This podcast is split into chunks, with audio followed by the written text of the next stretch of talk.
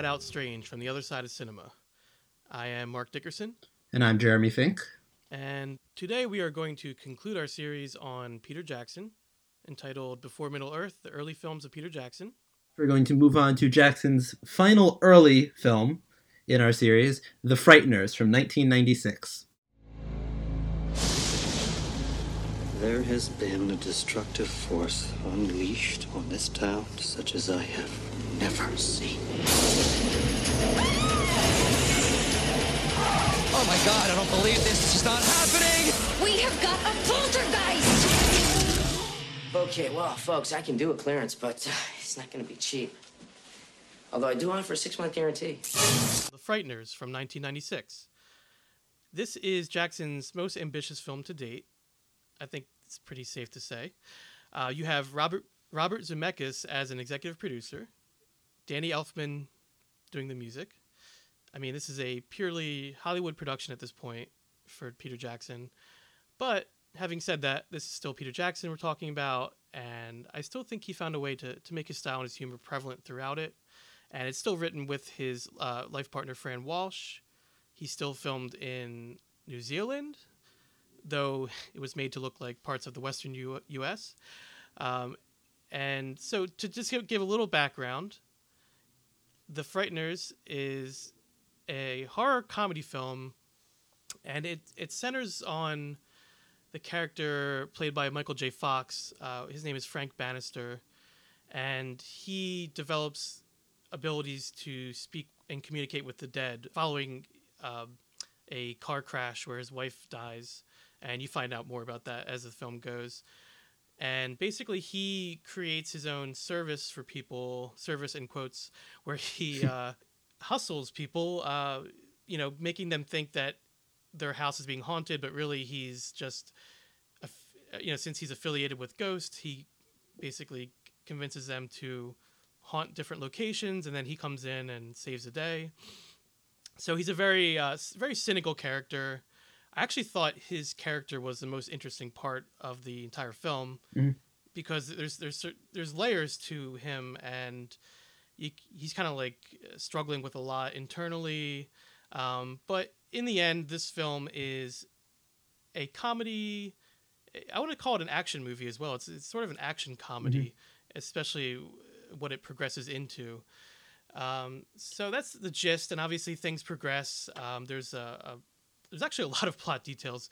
There's Very a, busy plotting. um, it's a, a very very busy plot. I, I would say probably a little too busy for my taste, but there's uh, you know so there's that plot of him hustling customers, and then Death. it delves into uh, one of up. the customers one of the customers that he becomes i guess romantically linked to eventually but he becomes uh, linked with them and then whose husband dies and then there's also a grim reaper character who's a ghost of uh, a, a mass murderer who comes back and and, and starts to murder people who So maybe has there's a lot something to do on. with who maybe has something to do with the Manson family and is yeah it's, it's a very it's a little convoluted. yeah, it's a little convoluted. That's that was my major problem with it. It kind of it goes a little bit too many places because I thought that core narrative of of the main character, the way he's swindling people and and his internal struggle, I thought that, like I said, again, is the most interesting aspect to me.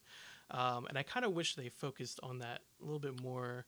But it's almost like they're in the beginning, and then it kind of goes off into this kind of crazy action story. Yeah, and and to know to know where this film is coming from, I think we maybe need to look at the background a little bit. So initially, so so Fran Walsh and Peter Jackson uh, collaborated on the writing of this film, um, and it was originally going to be produced and directed by Robert Zemeckis, who of course did Back to the Future, Forrest Gump, and you know a slew of other huge huge Hollywood movies at that time. You know he was the hottest thing in town, and it was supposed to be directed by him as a Tales from the Crypt uh, spinoff. Um, which you can definitely see that a little bit, kind of in the the Mhm. za- the zany horror. Mhm. I don't know, for lack of a better word.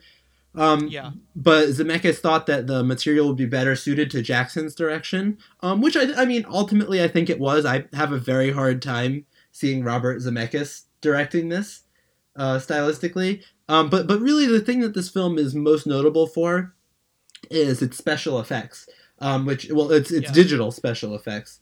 Um, at the Yeah, I definitely want to talk about that because it's somewhat jarring introduction of CGI in this film because it was.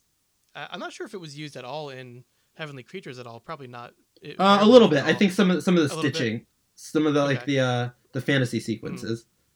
but obviously it's used to a much larger extent in this film. And I don't know. What do you think of the CGI in this film? I mean, I thought it was probably very believable at the time. You know, it was probably as good as It was, anything. it was still fairly, yeah, still fairly new at the time. you know i mean you, you think about it we, we get used to effects it's it's like how we talk about you know on the peter jackson thing like a movie like king kong the original king kong how people totally believed it then you know it's like like we, we kind of accept what we see at the time and then years later it doesn't necessarily hold up as well but i'd imagine in 1996 these effects were Mhm. you know as good as anything out there Well, the thing for me is, I mean, the blo- huge blockbuster movies had already come out using CGI to a great extent, like Terminator 2, Jurassic Mm-hmm. Park, and the CGI it was actually done well in those films.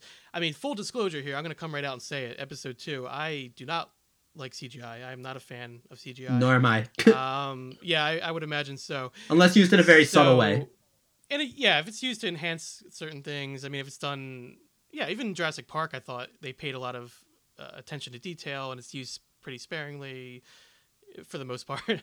um, and they also incorporated animatronics, you know, with that. And I love, you know, animatronics and practical effects. I mean, makeup. That's the kind of stuff that I love, which is why I I love Jackson's early early films so much that we discussed. hands-on one approach because uh, yeah, that hands-on approach and the homemade quality, I just I really love about that. Um, so this is very, like I said, jarring I, to me at least. With the CGI, there's a kind of overabundance of it in par- in certain parts, uh, and it's just a little janky and messy looking. But you know, it, it was 1996, so Mhm. take take Still- that into account. still in But yeah, I'm just not a fan of.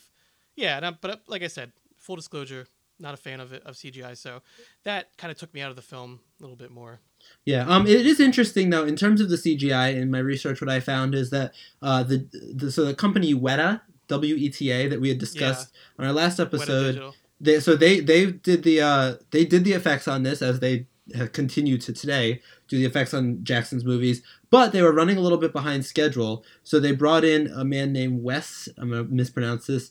Takahashi, I believe, Wes Takahashi of George Lucas's company Industrial Light and Magic, uh, to to kind of speed things up.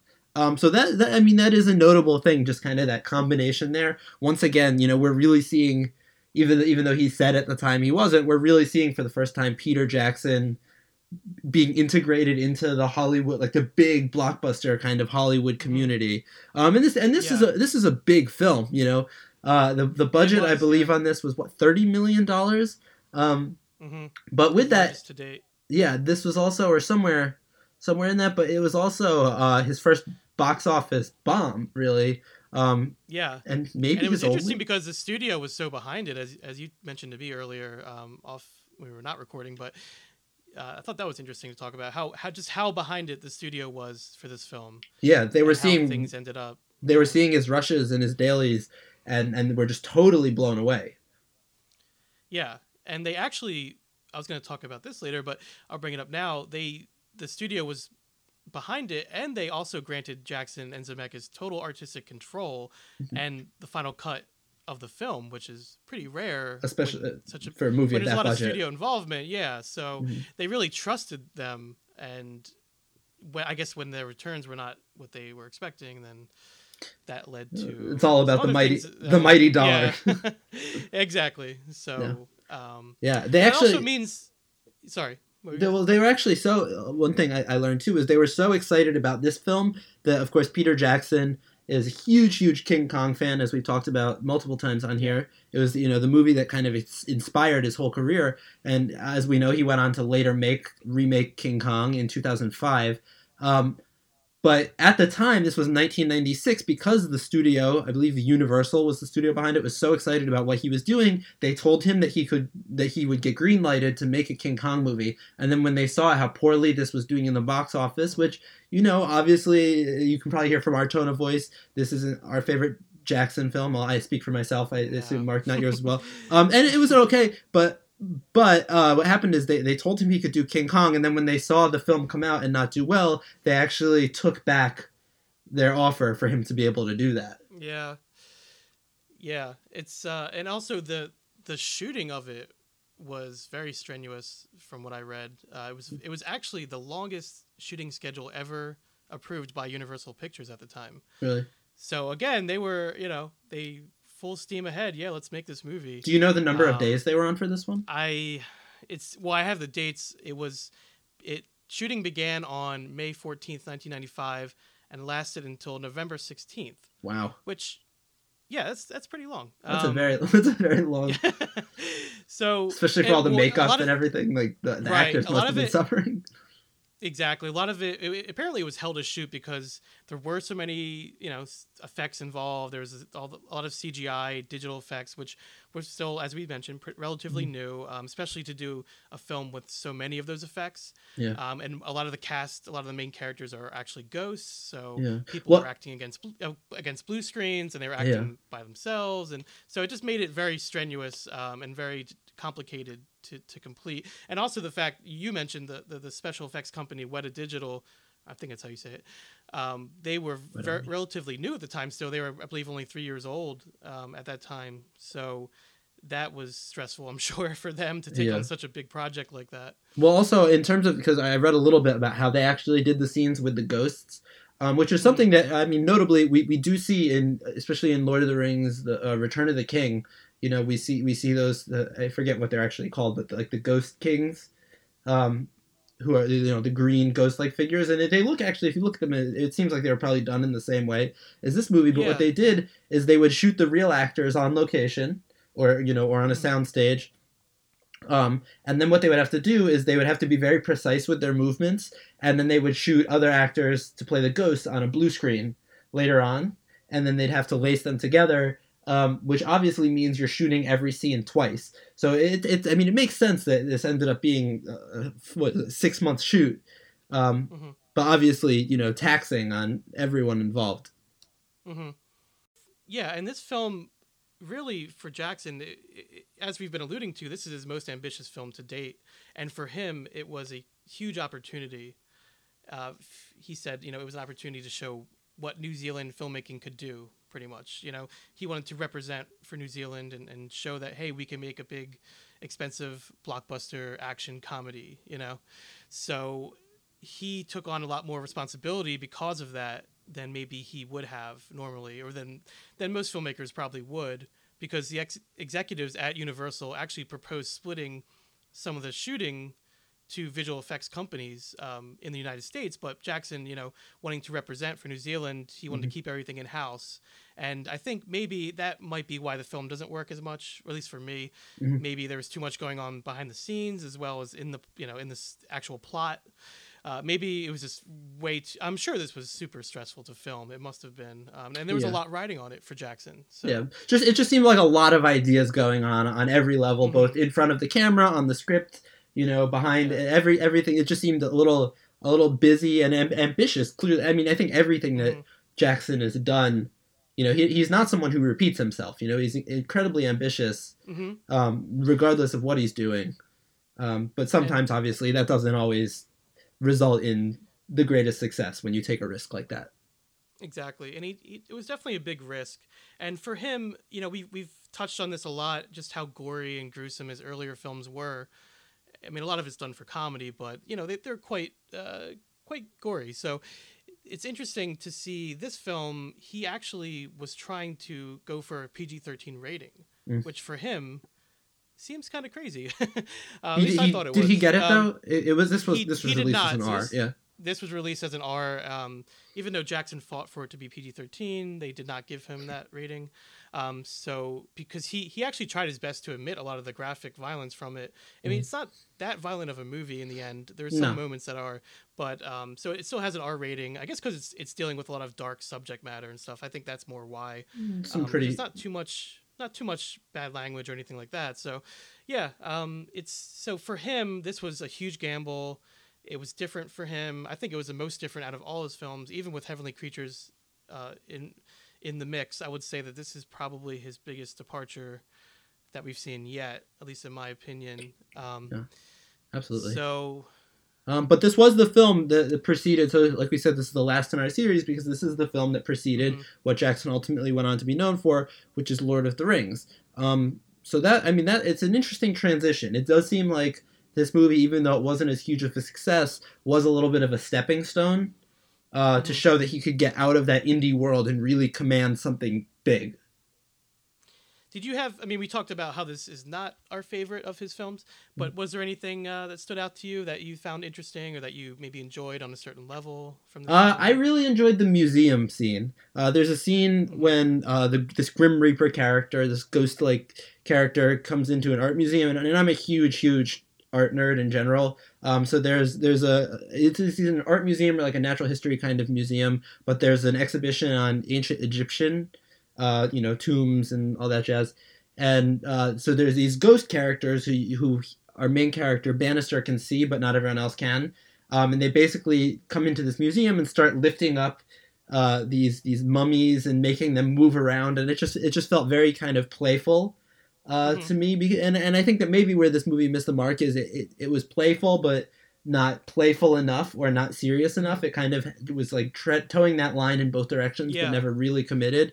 Um, so that that was a scene, and, and I almost kind of wish that more of the movie had lived in that playful kind of fun area. I totally agree. I totally agree because to me, this is Jackson's take on the Ghostbusters, right? I mean, Yeah, a in a bit, way, yeah. it's it's Ghostbusters amped up to eleven in a way, but maybe more cynical. Like even even though I consider Ghostbusters a pretty cynical movie in, in certain ways, Mhm. um, but it also has that heartfelt, um, you know, real desire to, uh, I guess, understand the unexplained, and you know, it does take take its subject matter seriously. But with this, it's more of like a cynical, like, okay, I'm gonna, you know, screw these these people over who think I'm really uh, a poltergeist, or or I'm sorry, who think I'm really gonna exorcise as poltergeist, you know. Mhm. So it kind of comes at it from that aspect, which I thought was interesting. And if they had just focused on that aspect, I think it would have been a Yeah. lot more effective. Um, I like, But that's said, not I a studio movie. But that's not a studio movie. It's right. yeah. Um, and like I said, I did appreciate the complex the complexity of the main character played by Fox. I actually thought Michael J. Fox was really good in this movie. Yeah. Um, it actually ended up being, I think, his last like major role before Mhm. he um, retired from acting. But um, and also to be on another positive note, because I do want to say positive things when I can. Jeffrey Combs, uh, the main actor from the the Reanimator films, Mm. he gives a very interesting, uh, unhinged, energetic performance in this movie. He plays a character called Milton Dammer, and he kind of stands out for me from the rest of the characters.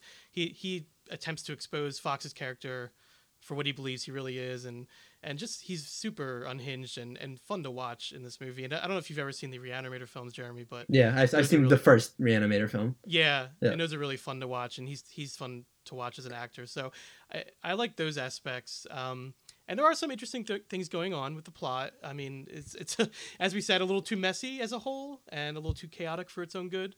And by the end, I think it turns into an all-out action movie. I would say. Mhm. Um, but I, I- I will say, An Yeah. important, an important film nonetheless, though. You know, an important, film in his filmo- filmography, but maybe Yeah, skipped it- over a little bit. yeah, you have to factor it into if you're going to look at his filmography. You have to look at it. But uh, personally, I feel it is the weakest of his films up to this point, Mhm. especially after Heavenly Creatures. It's a bit of a come down. I thought Yeah. from that film's pure vision and confidence, you know, on its ta its confident take on its material. I mean, it and it, the thing is with this this one, Jeremy, it would be easy to blame the somewhat failure of this film on the studio, Mhm. but the fact that Peter Jackson supposedly had final cut No. and had a lot of had so much involvement in this film. I mean, it means that there's likely more to it than just Yeah. just the studio Yeah. telling them what to do. I think we could maybe pin pin the financial failure on the studio, you know, in the way they, Yeah. they promoted, Possibly, but yeah. in terms of creatively, you know, it, it just felt like uh, Mark might have been missed a little bit on this guy. It never really feels like it's grounded in any sort of reality. Also, to me, it, it felt like it was Mhm. yeah, like we said, too all over the place. Um, but and also not Danny Elfman's strongest score. I thought it was kind of No. kind of generic score. but now we're nitpicking. So Yeah, anyway, yeah, um, there's one good line I want to mention before we move on, um, and it, it comes from the character Dammer. Actually, he says, "I'm an asshole with an Uzi." I thought that was pretty good. Mhm. No, that was great.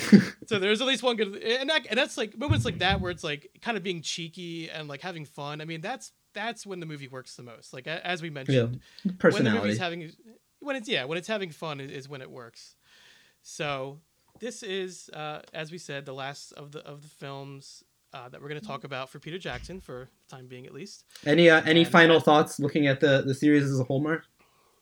Series as a whole. Um, well, I mean, just there's lots of through lines that run throughout, and while his films, particularly from the first three to these two that we just discussed during this episode, while it deviates wildly, um, I say that there's still enough there.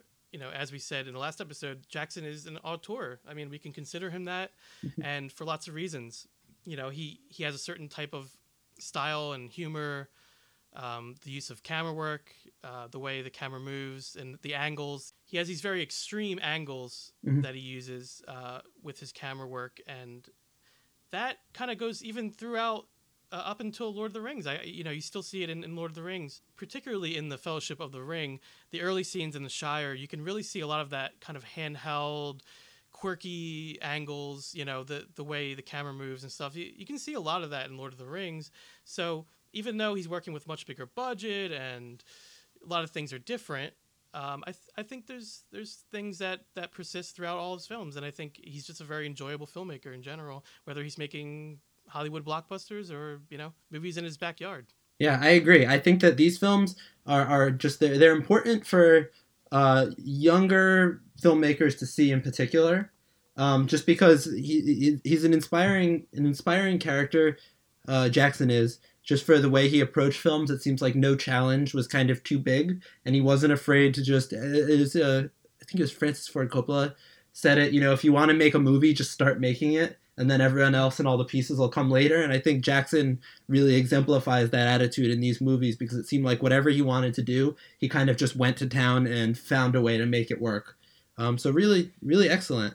It was certainly interesting to watch his progression too, uh, just watching all these films together because I, I had seen Grew them all except for the Frighteners. I, I think I had maybe seen parts of the Frighteners, but I've seen all these films prior to this. But watching them all together again in order, and you, you really see the progression that Jackson had as a filmmaker. So that was exciting to watch. I thought.